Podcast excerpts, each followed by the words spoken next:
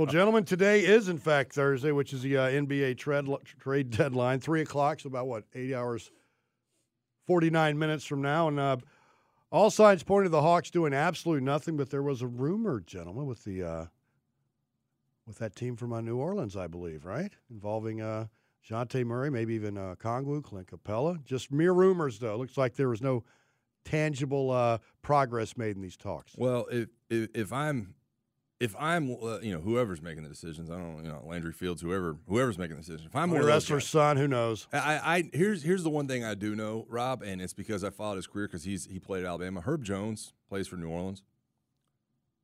He is an elite defender. And there's no two ways about that. He's been that way. I think he was actually from Tuscaloosa. God, how He's, handy would he be in Atlanta? That's my thing. So I don't know if, if it were me and I was a decision maker, I'd be asking New Orleans, what does it take to get him in the fold? Right? So I think you see Dejounte and Clint and Onyeka and all these different names thrown around. If it was me, I'd be going, which one of these guys do you want to get a Herb Jones in here in the in the fold at the forward position. I don't know, uh, you know, contract wise and other those things. I, I, don't know how that kind of fits, and I don't know what exactly you want to do there. And I don't, I don't especially know what New Orleans is looking for. I guess a big man, uh, but I, I, would that that would be my thought process as you move throughout the day.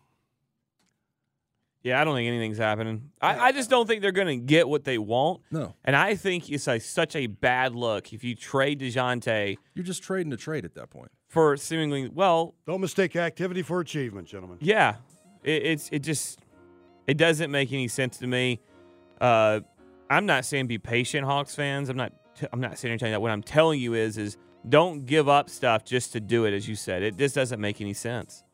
Well, we'll keep you posted in, in case it, something happens, which is uh, don't feel like it's going to though.